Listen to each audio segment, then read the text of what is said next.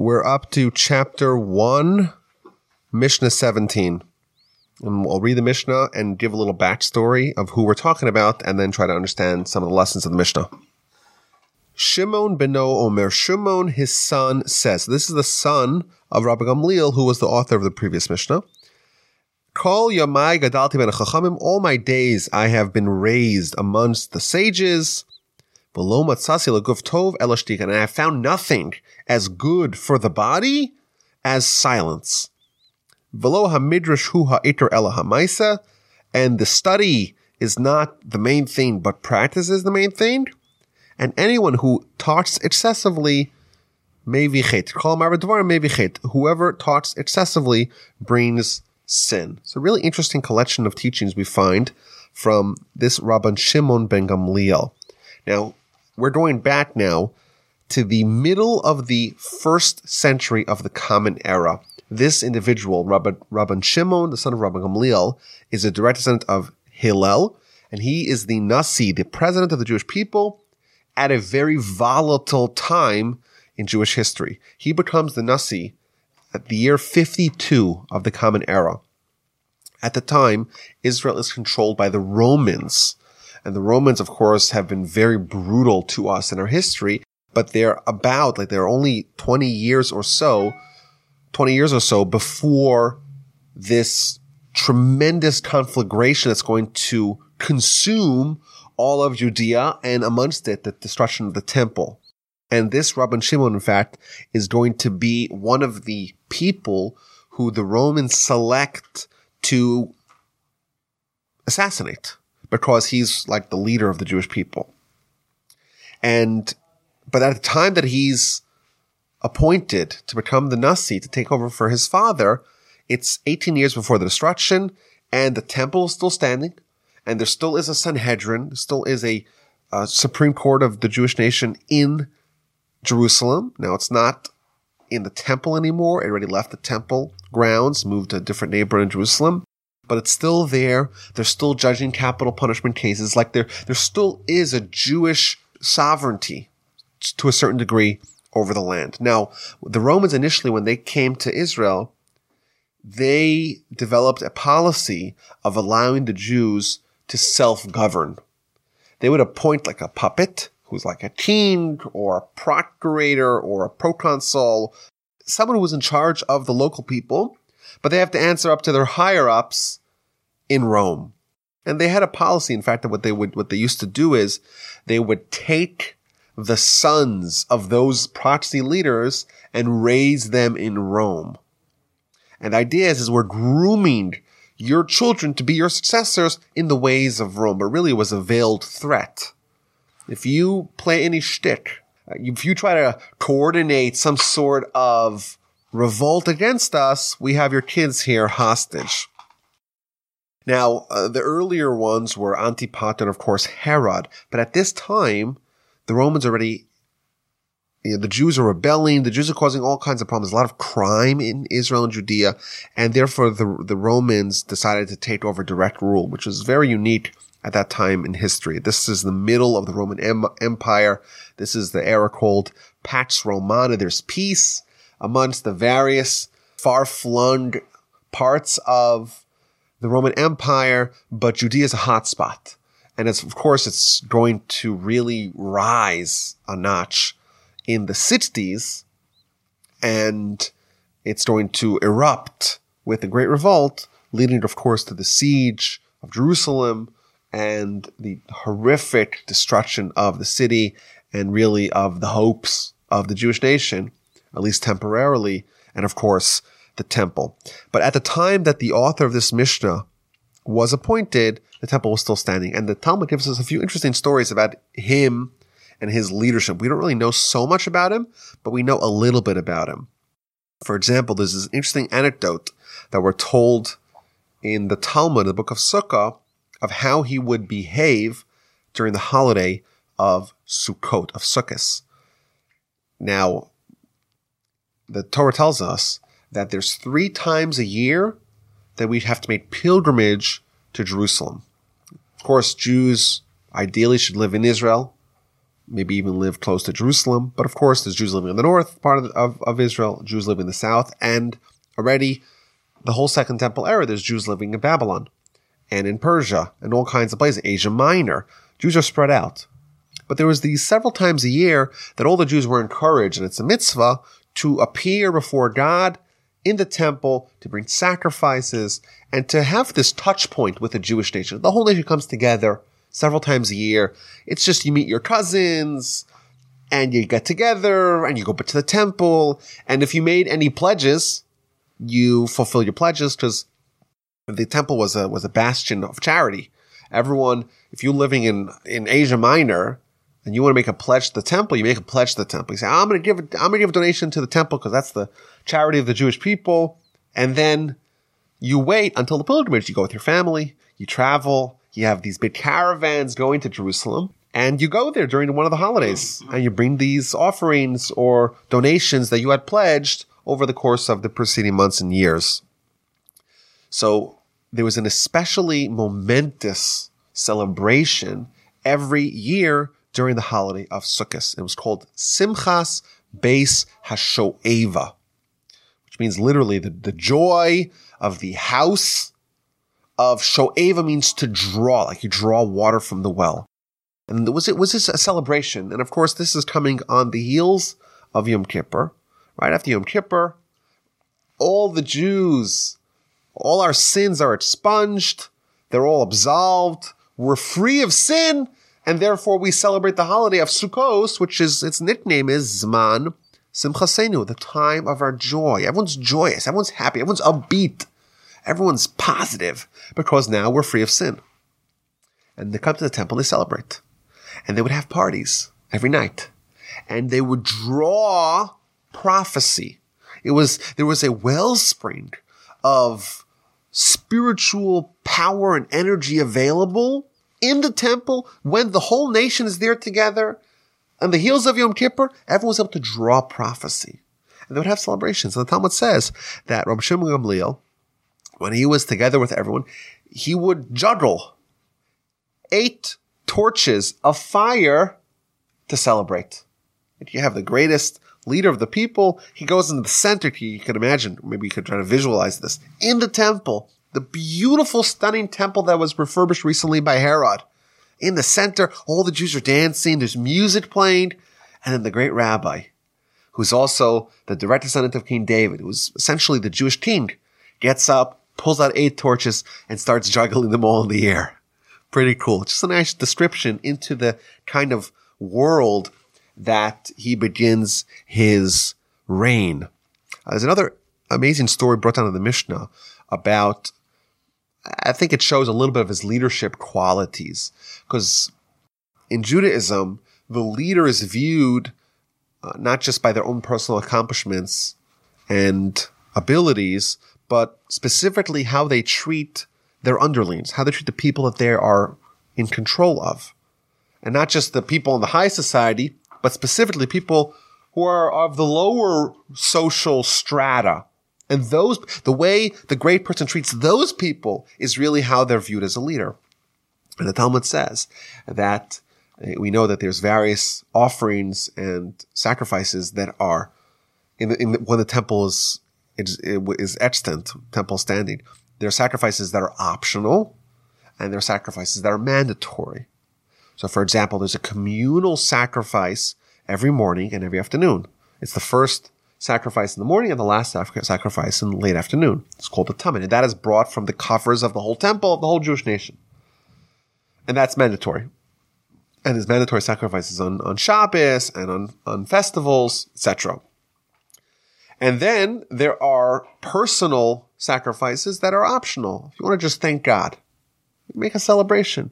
You invite all your friends, you bring a sacrifice, a little bit goes on the altar, a little bit goes to the Kohen, a little bit goes to the Levite, a little bit goes to your friends. It's just a nice experience and it's optional. You choose you want to do it, you choose, you don't, you, you, if you want to do it, great. If not, not. And of course, there's many, many, we're in the, the book of Leviticus now. We know there's many different kinds of sacrifices. Now, there's one sacrifice that a woman brings after she has a baby.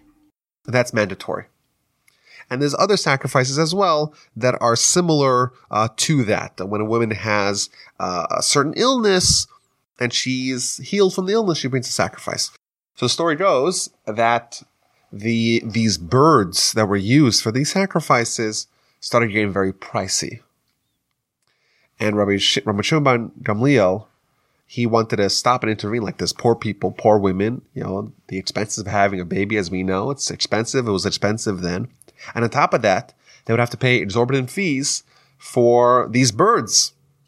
And there was such a demand for these birds. Maybe there was a population boom that the supply was constricted and the people who sold them were making enormous, enormous hikes in the price and it became prohibitively expensive to purchase these animals. So he came up with a solution. He comes into the temple. He goes where the Sanhedrin is sitting, or he goes to visit the Sanhedrin, and he tells them, I'm not going to sleep until I cut the price by a hundredfold. And he says, What do we do? And they came up with a loophole that said that if a person has, let's say, four or five different reasons to bring one sacrifice, it used to be they would bring four different sacrifices. But they found a halachic grounds to be able to give one sacrifice that would cover them all. And they made a new edict. From now on, we're going with this policy. And that, of course, cut the demand drastically. And by the time you went to sleep that night, the price was indeed cut a hundredfold, which I think is an interesting thing. It gives us a little bit of an insight and window into what Jewish leaders, you know, the greatest Jewish leaders that we've had, how they operate, what, what are they thinking about? They're not thinking about my, the relationships with the other high society. They're thinking about how can I use my office and my power and my responsibilities to help those that are least fortunate. There is a uh, Hasidic sect called the Ger sect. They're part from a part of Poland called Ger, and they had they were founded. This great Hasidic uh, movement was founded in the early parts of the 19th century. Some of the great Hasidic masters were from the family, from the family and from the dynasty of the Ger Hasidim. Now, I don't know the exact details, but I know that every different Hasidic group has their own distinct way of dressing. Now, maybe for us, they all look the same. They all have the long payas and the beards, but there's, there's differences. The different size hats and different shapes and different this and different socks and whatnot. But the Gerers, the Ger Hasidim, they wear what's called a spudik, which is more of like a, a vertical kind of hat as opposed to like the fur hats that they wear on top of their heads. It's not as much horizontal. It's not as broad, but it's more taller. Now, the story goes is that uh, the Gerers, they were having a problem because the price of the spudiks were going up. And one of the Rebbe's, I don't know who it was, but there's a famous story. One of the Ger Rebbe's said, okay, if the price goes above a thousand dollars, the second it goes above a thousand dollars, I'm taking off my spudik, and all the Ger Hasidim will stop and take off theirs as well. And he managed to kind of an example of, of, of this attitude of Jewish leaders. He says, okay, if, if, if you want to gouge the customers, you're going to lose them all. And I think until this day, this was a long time ago, until this day, like the price does not creep above a thousand. It's maybe 995. You know, it's close because of course these are like fur hats that are very expensive, but it's within reason. And it's an interesting idea of, of how we look at our leaders and how we measure them by how they tend to the needs of the real people, uh, under their charge. Now, this Rabbi Shimon ben Gamliel, he is known as one of the 10 martyrs.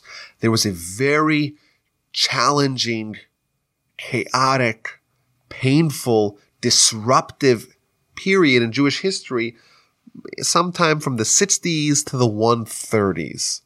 And that's because the Romans were very, very harsh to the Jewish people. It began in the year 66. There was the Great Revolt. The Jews revolted against the Roman leadership because it was being very unfair. It wasn't providing any protection to the Jewish subjects. There was very harsh and punitive taxation, and uh, they were goading essentially the Jews to revolt. And the Jews revolted. Uh, they thought maybe they would win, maybe like the Hasmonean revolt of several hundred years prior. Regardless, they were not successful. After a four year war, the Romans were systematically eliminating one Jewish town after another. Finally, they laid siege to Jerusalem. There's the famous story of Vespasian, the general who becomes em- emperor, and his son Titus takes over and he completes the job. Uh, we meet the story, the last holdout in Masada, a group of Jews hiding in the desert plateau, holding out against their Roman conquerors. But really, like this war killed hundreds of thousands of Jews. And the Romans were going up against professional soldiers. They were going up mostly against civilians. The Jews were not even professional soldiers. They fought a guerrilla war. And that really stamped a lot of the vigor out of our nation, but the Jews rebuilt. And 30, 40, 50 years later, you have the Emperor Hadrian and the Emperor Trajan. And they, again, institute very harsh decrees and edicts and punishments against their Jewish subjects. And of course, Hadrian goes on a rampage in the 130s that leads to the Bar Kokhba revolt, another revolt, where the, the Jews indeed were successful in conquering Judea back from the Romans. Uh, but that only lasted for several years. The Romans came back with really uh, uh, harsh battles and conquests that again rivaled the conquests of Judea of 50 years prior, uh, both in, in scope and in number of casualties for the Jews. But in, in, the Talmud, the Talmud talks about the 10 martyrs. There were 10 great sages during this period from the 60s to the 130s, great rabbis who were assassinated in very horrific manner by the Romans. The very first one, the very, very first great rabbi who was killed Uh, one of the ten martyrs was Rabbi Shimon ben Gamliel. And in fact, every year on Yom Kippur, during the Musaf prayer, there is an ode to these giants, these 10 martyrs, and essentially we're lobbying God, forgive us for our sins in the merit of these great sages who were each killed because of their Torah knowledge. And that, of course, is a great merit for the Jewish people. When people die, Al Kiddush Hashem, they die to sanctify God's name, they, we try to invoke that as much as possible. Uh, of course, the great Rabbi Akiva, uh, he was killed in the year, I think, 136 or 135, somewhere in that era. He's also considered one of the 10 martyrs, but that began in the year 70 or so with Rabban Shimon ben Gamliel. And in fact, the Talmud brings a very emotional, dramatic story. They kidnapped and they brought uh, to assassinate the two leaders of the Jewish people. Who were they? Number one, the Nasi, the president. Number two, the Kohen Gadol, the high priest, whose name was Rabban Shimon, Rabban Yishmael. Uh, sorry, whose name was Rabbi Yishmael. And the story goes that each one of them is lobbying to die first because they don't want to see their friend, and their colleague die as well. And in the end, they threw lots, they cast, casted lots, and Rabbi Shimon Gamliel was killed, and they killed him very horrifically. Uh, however, as we are wont to do, the Jewish nation don't just keel over and die. Maybe the Romans expected that to happen, but that did not happen. The Jews rebuilt. His son, whose name was Rabban Gamliel, he took over, and the Jewish people lived on. Now, he's telling us in our Mishnah a, some interesting ideas, particularly about the idea of silence. So he has uh, three clauses in the Mishnah. First of all, he tells him, he tells us that he inspected everything and all his days he grew up amongst the sages and the best thing he found is silence. That's the first clause. And the final clause is that lots of talking, excessive talking brings to sin. So just as a general idea, this is a theme that we see throughout Jewish writing the, the, the virtue of silence in general. So for example, Adam. So Adam is unique. Adam is special. Adam is noteworthy. Why? Well, what's, what's, what distinguishes Adam, humanity, from the rest of the animals? You know, there's no animal that's our size that can rip us to shreds. Like physically, we're a pretty mediocre animal. What makes us different is the fact that we're intellectually more capable and we're verbally capable as well. And there's a verse that we read in the beginning of Genesis where it talks about God infusing a soul into Adam, and Adam became a living being. What does that mean? What is this distinguishing accomplishment of Adam that he became a living? So the commentaries tell us, notably the Targum says, that he became a speaking being. The fact that we could speak, that we could engage in verbal communication, and we could collaborate, that is almost the fundamental human characteristic. And it's interesting. When we're talking about the soul and how great our soul is, it's connected to our power of speech. This is an interesting, thing. we find this again many times throughout Jewish thought, this connection of the Jewish, uh, of, of, of human soul with human speech. And what this is telling us is, is that our highest and greatest power and ability, our soul, that is linked to our speech. Uh, that's exhibited in our speech. And what that means is, is that it's, it's the most powerful tool that we have. And perhaps we can even say that when my grandfather used to say this, he says, there's a representative of our soul in our body. What's the ambassador, the soul's ambassador to our body? That's our power of speech. That's when we're speaking. It's we're not engaging only in a physical activity, moving our mouth and our lips and our tongue and our guttural. We're actually invoking our soul. And that kind of upgrades the role of speech in our thought or how we should think about it. And as a general principle, because it's our soul that's being manifest in our speech, it makes a lot of sense to be told that we should use it wisely and we should even use it sparingly. If this is your soul, you don't want to sell your soul by talking all kinds of nonsense because what you're doing is you're taking your soul, which is from the world of angels, is from the world of God, and you're talking about just mundane stuff. That is a degradation of the soul, which is an interesting idea. It's not just let's avoid speaking bad things. Of course, we should avoid speaking bad, bad things. But silence is more than just the absence of talking.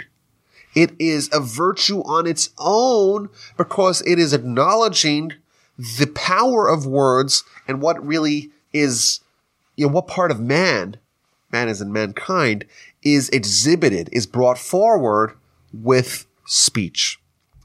And, you know, we have in this week's Parsha, there's a story of Aaron's two sons. So this this is Parsha is Parsha Shmini, and it talks about the inauguration of the Mishkan. So in the book of Exodus, we're told Moshe is told by the Almighty build a tabernacle, and we're going to have a place for God to dwell in this world. Finally, the tabernacle is built on the seven days of inauguration. And this is the eighth day. This is the kickoff of the temple, and everyone's so much. The whole nation is buzzing. Amazing. We're going have God amongst us. And amidst this ecstasy, this joy, a terrible tragedy happens. Aaron's two sons, his oldest sons, these are the heir apparents of Moshe and Aaron. They decide that they want to bring a sacrifice. But they bring a sacrifice that's a foreign sacrifice that God doesn't want. And they go into the tabernacle and streams of fire come down from heaven and consume their soul from when they kill them. And you can imagine the status of the nation. These are the next great leaders of the Jewish people, and they die. Shockingly, without any warning. And the Torah really points out what Aaron's response was. Aaron was silent. He was quiet. And Rashi tells us that as a result of his silence, because he accepted God's judgment without question, therefore God said, I'm going to speak to you directly. It doesn't happen. God speaks to Moshe. Sometimes God speaks to Moshe and Aaron. But to my knowledge, to my recollection, this is the only time that God speaks directly to Aaron alone. Why did Aaron deserve such an honor of being the vessel to teach Torah to the Jewish people in this one law? Because he was silent. Now, I think there's a deep point here. Silence, when someone doesn't say anything, why, why don't they say anything? It's because they're unsure, they're uncertain. They don't have a conviction about what is right and what is wrong, about what is really going on. And I think this is an interesting idea. It's acknowledging, Aaron is acknowledging by his silence that he doesn't know why God did what happened, but he's not questioning it either. And this is maybe the pinnacle of a relationship between a creator with the Almighty and us. It's when we realize that God's calculations are unfathomable to us, that should immediately result in our silence. Because if it's, if it's beyond you, if it's unfathomable to you, if it's way more advanced you could possibly even dream of understanding, well, then what do you have? You have nothing. You have silence.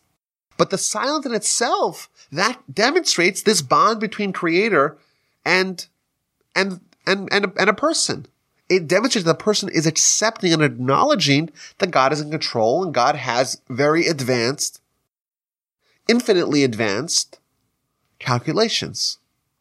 And thus, again, this is a general principle that we see that silence is lauded as a virtue because silence shows that the person is accepting the fact that God exists and God is omnipotent, which is another principle that we see again. In addition, I want to read to you a just a line that I saw from my grandfather's writings that I thought was so powerful about silence being the ability to experience. He writes, this is, I'm just translating it directly from Hebrew. Whomever does not know the craft of silence does not have the ability to have experiences. He could see things and hear things that are beautiful and are deep and are profound and should really be awe inspiring. But he's not inspired. He's not moved. And he has to speak. And he says, this is really nice. This is beautiful. This is good. This is okay. What he, these things did not enter his heart like venom. Because if it did, he'd be silent. What it's telling, what he's writing over here is that for things to really penetrate, if they really penetrate, and you really experience, whatever it is, you really experience something, then you don't talk. And I was thinking just like how our society, like if, if someone goes on a trail somewhere in Utah, a really beautiful place, and everywhere they're going, take picture selfies or going straight to Instagram or whatever, but they don't just sit and absorb what they're encountering it's kind of in one ear and out one other. It's in one pathway and out the other. It doesn't really, they don't, they're not, they're not really experiencing what, uh, what they are observing, which I think is an interesting idea, principle again, about the value of silence. Now, uh, another thing, and I think this is a little bit of a sophisticated point. humans don't, as a general rule, this is maybe you want to disagree with me, but my assessment is I think that humans don't realize the amount of ability that they already have. Just the how powerful their brain is. And I think that silence, when someone is silent about an idea, a concept, a thing, an experience, and they chew it over and they ruminate upon it and they don't immediately blurt things out. They allow things to percolate within them. They allow things to, they allow their mind to engage with something.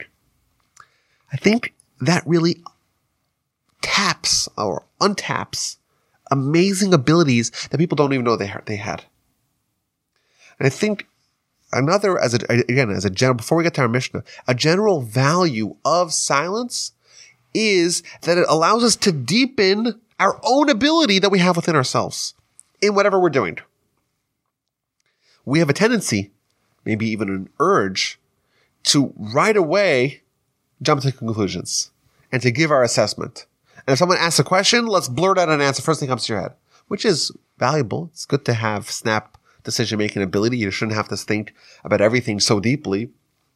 But that is always going to limit, it's going to cap our ability as a general rule to be limited to a very shallow part of our mind. However, if you take a question or a problem and you spend an hour really thinking about it silently, you're actually digging into your more powerful and profound abilities to engage with issues. And that deep work is actually going to be very much exhibited in your conclusions and your outcomes uh, from whatever it is you're encountering. Just another idea. So what does our Mishnah say? Our Mishnah says that this great rabbi, who was the son of the Nasi, who himself was the Nasi, a direct descendant of Hillel, whose son himself, he was the son, and his son uh, after him was also the Nasi. This is someone who's in the upper echelons of the Jewish nation. And his whole life he spent on the stages. The most incredibly gifted on one hand, but also accomplished people, consummate people of his time. And he assessed all the virtues, and the one thing that he found the best is silence. What this is telling us is, is that this, everything that we've spoken about till now, just the power that silence has. And I saw the Maharal, one of the commentaries, he said something very interesting. He says that when you are speaking, it's not exclusively your intellect that's operating. Yes, of course, your intellect needs to guide your words, but it's also mixed in your physicality that's at play. This is again another idea that's off topic, but that speech is the intersection of intellect and physicality. To, to speak, it's, it's, it's a hybrid of spiritual and physical. That's a general idea. But what he's saying is, is that it's, it's not entirely spiritual. It's not entirely intellectual. And therefore, what he writes is, is that when you're speaking, you're actually cutting off part of your spiritual pores, your spiritual powers.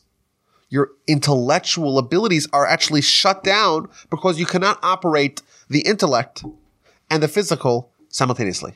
The, either, either the physical is operating or the spiritual is operating within you. Can both operate simultaneously. And therefore, with speech, because it's not entirely spiritual, it's partly physical. Therefore, you're actually, whenever you open your mouth, you're locking out a little bit of your spiritual power that you have within them. And according to this, it's interesting. If you read the words of the Mishnah, he doesn't say that I found the best thing is silence. He says, I have never, I have not found anything as good for the body as silence. According to this, what this is telling us, according to the Maharal, what it means is, is that you have a body and you have a soul. And how you choose to operate or which one of these two identities you choose to maximize or to bring to the forefront is going to determine what kind of person you are. There could be people who are very physical people, very spiritual. And everyone really has a choice which way they want to veer. This great sage is telling us, I have found nothing better for the body than silence. According to what the Maharal is telling us, what this means is, there's nothing better for the body than to be on the sideline and to be an aid to the spiritual, to be there to service the spiritual and not the other way around. We typically by default, we view our body as our identity and our spiritual as something that's there to help us, to service us. What this is telling us that's exactly the opposite. Our body is there to service our soul, not the other way around. What is the idealized location for the body? In this balance between body and soul, the body should be off to the side and to be there to help and assist and support the soul, but not to demand that the soul helps and assists and supports it. Which is a very deep, a lot of very deep ideas that we're finding over here. in our life, we, we have two agendas. We have the agenda of our body and the agenda of our soul. And which one of them we choose to tend to and to worry about, that really determines who we are as a person. If we worry about what our body wants, and that's always at the forefront of our minds, well, okay, what does that mean about our identity? It means that we're living as a body. If we worry about our soul, if we worry about what our soul wants, and we're concerned with, with its agenda, then we're living like a soul. What happens when someone dies? Body's buried, soul goes to heaven. If the person chose to live like a body, well, their body's buried in the ground. How could they have an afterlife? Their body's dead. However, if they chose to live as a soul, well, the soul's still alive. And therefore they could flourish in the spiritual world. So again, what we see here is like, what's the best thing for the body? Silence. Well, what's the best thing for the soul? Talking. Why? Because if the concerns of the soul is what you're talking about, then you are choosing to live like a soul. If the concerns of the body where you're talking about, then you choose to live like a body. And what's the best thing for the body? Silence. Right? Don't don't worry so much about it. You see people who do renovations in their house. Even if their house is permanent, it's not. Most people don't live in their houses for 100 years. Most people probably don't live in their houses for 50 years. So, yes, it's a permanent home, but it's just more temporary or, it's more permanent, but it's still temporary. We are our souls forever. When people choose to say, I'm, I'm going to spend a year now thinking about renovating my house, what they're doing is this, it's like your house is built in quicksand. It might as well be built in quicksand. It's, it's temporary. If you know your house is going to collapse in a month, you don't think about, oh, should I put the painting over here or over there? Well, it doesn't matter, right? It's like those, that, that's the whole idea of the sukkah. The sukkah is the idea is that you remind yourself that our life here is temporary. So I'm going to leave my air conditioned home and move into a little hut. This is my home now. Because really it's the same thing. Amazing idea, we're told. Silence. That's what your body needs. Now, the last part of the Mishnah is a similar thing. It says if you talk too much, you might sin. Now, of course, all the commentaries give their own examples of how talk can lead to sin.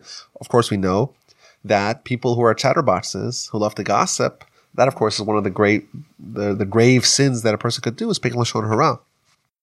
Uh, but there's many, many examples, uh, and even someone who is, let's say, a, a, great Torah scholar and has to render halachic decisions. So that, of course, is a mitzvah. But if you speak too much or too excessively, or in a non-subtle way, or, or too hastily, then you're at the risk of rendering the wrong halachic opinion. I want to also quickly talk about the middle clause of the Mishnah. It says not the study is what's important, but the action is what is important. So it's not just about what someone teaches or someone studies, it's about how they behave. If someone, of course, they're a big preacher, but they don't practice, we all know there's something wrong with that. You have to practice what you preach. That's, of course, a general principle. But there's an interesting statement here that the Mishnah tells us that you have speech, and then you have study, and you have action. And what's the most important thing? The most important thing is action. And of course, it's very, very important for us to study. But the study is not what's the ikar. It's not, it's not the thing that's, it's not the goal. It's not the objective. The objective is the behavior. And I think this really dovetails with all the themes that we've seen previous. Who you really are as a person, that is something that is not necessarily fixed. That's dynamic. That, that is really what free will is. Free will is who you are as a person. Who are you? Are you an animal? Are you a body? Are you an angel? Are you a soul? Those are very different things. If I take an angel and an animal, they're the most different things that could possibly exist. We're both. We have in our body, we're an animal. In our soul, we're an angel. And therefore, because we're conflicted, we have the ability to choose one way or the other. And thus, what really shows, what demonstrates that we're living properly as a soul, as an angel, and not as a body, as an animal? That, of course, is our behavior. Everything Torah our intellect. Everything that we got from the Almighty is there to lead us so that we behave in a certain way, the way of angels. Now, how do we know how angels behave? How am I supposed to know? I've never been an angel. That is Torah. Torah is the manual how angels live or how you, with the angel that you have within yourself, with the soul, what is the agenda of the soul? How do I start living like the soul? Well, read the Torah and the Torah tells you. And that's each mitzvah, each of the 613 mitzvahs is an instruction of how to behave in a given situation as a soul or as an angel. That's what Torah is. Torah is the manual to live as a soul. And that's, of course, the greatest gift that God did for us. He showed us you have the ability to live like an animal or like an angel. And of course, the best thing for you, both in this world and in the next, is to live as an angel. But how am I supposed to know to live an angel like an angel? From the beginning of my life, I've been wired by default to live like an animal, to live like a, like a, like a body, to live physically. That's where my senses lie. If someone goes 20 hours without eating, they feel grumbling in their stomach. If someone goes 20 hours or even 20 years without studying Torah, they can feel just fine. Problem is we're bodies. We are animals. We are physical sensorially in our senses, and we're only spiritual intellectually and with a lot of hard work. Therefore, the Torah is there to guide us, to help us, to achieve the destiny of living like an angel, living like a soul. And he tells us, do this, shake a lulav. And you're like, huh, why am I shaking a lulav? Why am I eating matzah? It doesn't make sense to you necessarily. Some, some of them do, but some of them don't. Why am I chewing crackers? Right? Doesn't make sense to me. And the answer is it doesn't make sense to your body, but to your soul it makes abundant sense. Your soul is wondering why you're sitting in front of a television. It's, it's as befuddling to the soul why someone would choose to sit and watch television. Doesn't make any sense. The body makes tons of sense, but the soul, it's totally perplexing. Why would someone choose to do that? And there we have the answer. The answer is because we sense our body, we don't sense our soul. How do we start living more like a soul? How do we start operating more like an angel? Well, that's what Torah is there for. And here we see this again in this Mishnah, very powerful Mishnah that we see over here not the study is what's the ikar, what's the goal, what's the end game. The end game is the behavior. The study is there. You study Torah. It's there to teach you how to live like an angel, but living like an angel, that is indeed the goal. An incredible idea. Of course, it's not easy for us to absorb it because from a child, from the day they're born, the body has pole position. The, the body is the driver. The soul is, yeah, if someone acknowledges the existence of the soul, that's kind of like an abstract theoretical idea. It's not who they are. And we, we think of ourselves, and this is the way the Almighty engineered us, that our first priority and our first identity is the body, and we have to undo that. The Torah is there to undo the incumbent. The body's the incumbent. But, of course, we're, we're taught in the Torah, in the Torah's lessons, that it doesn't have to be like that forever. We could change it. And indeed, we're given the manual of how to change it. And therefore, we're told here, what is the goal? The goal is the maiseh. The goal is the action. The goal is the behavior of someone behaving as a soul. That is the goal of it all.